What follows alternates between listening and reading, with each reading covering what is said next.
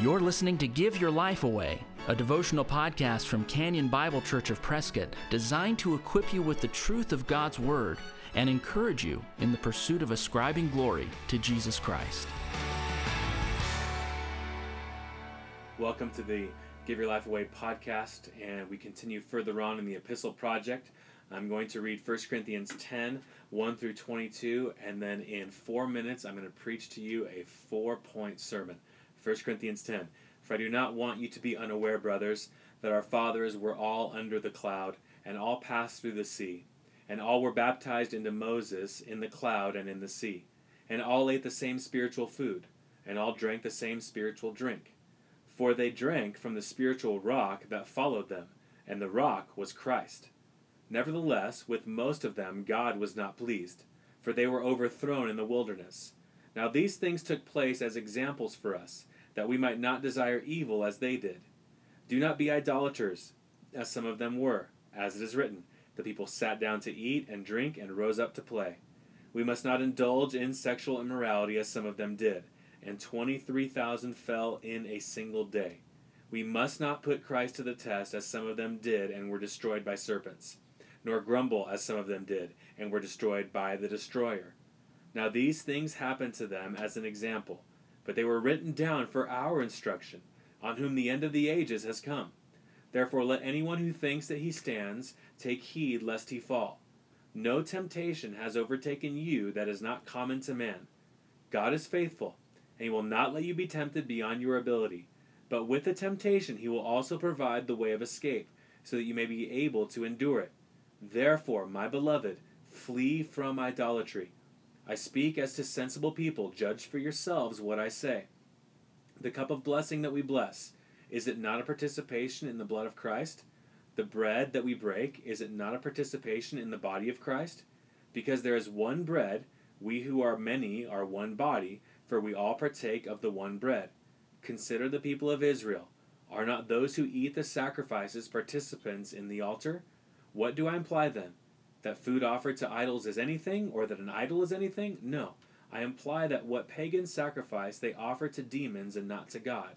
I do not want you to be participants with demons. You cannot drink the cup of the Lord and the cup of demons. You cannot partake of the table of the Lord and the table of demons. Shall we provoke the Lord to jealousy? Are we stronger than he?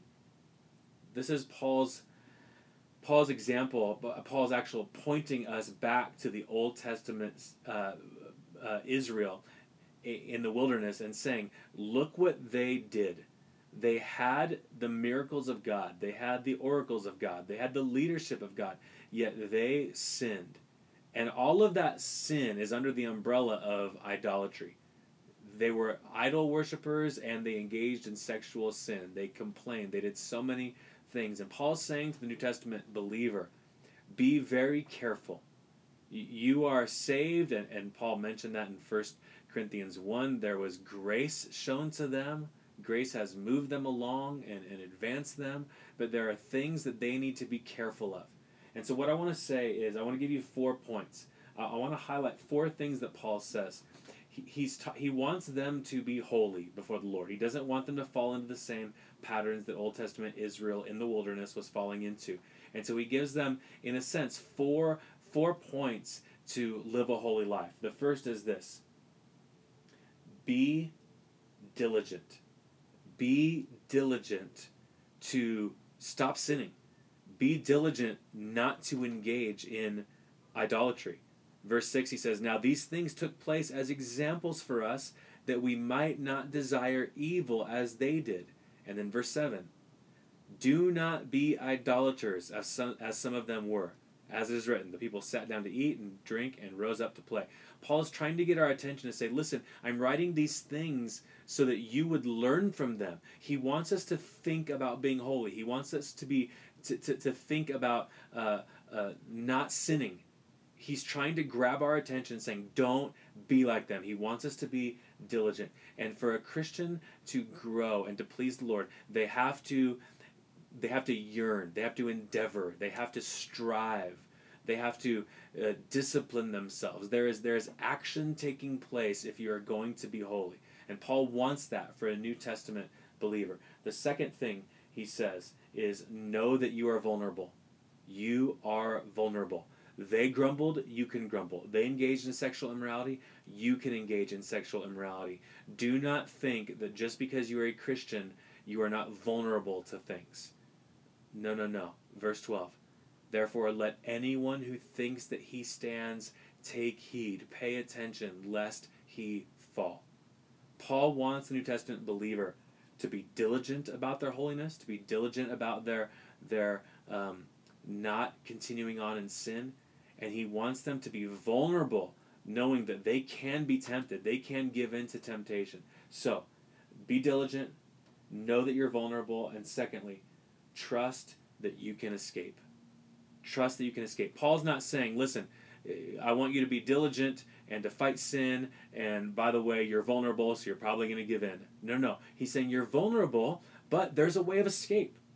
Notice verse 13 No temptation has overtaken you that is not common to man. God is faithful. He will not let you be tempted beyond your ability. But with the temptation, he will also provide the way of escape that you may be able to endure it. If we give in to temptation, it's because we have not uh, used the resources that our faithful God has given us, or, has given us to avoid sin. He's given us the resources to avoid sin. He's given us what it takes to avoid it. So, yes, we should be diligent. Yes, we are vulnerable. But God has given us ways to escape.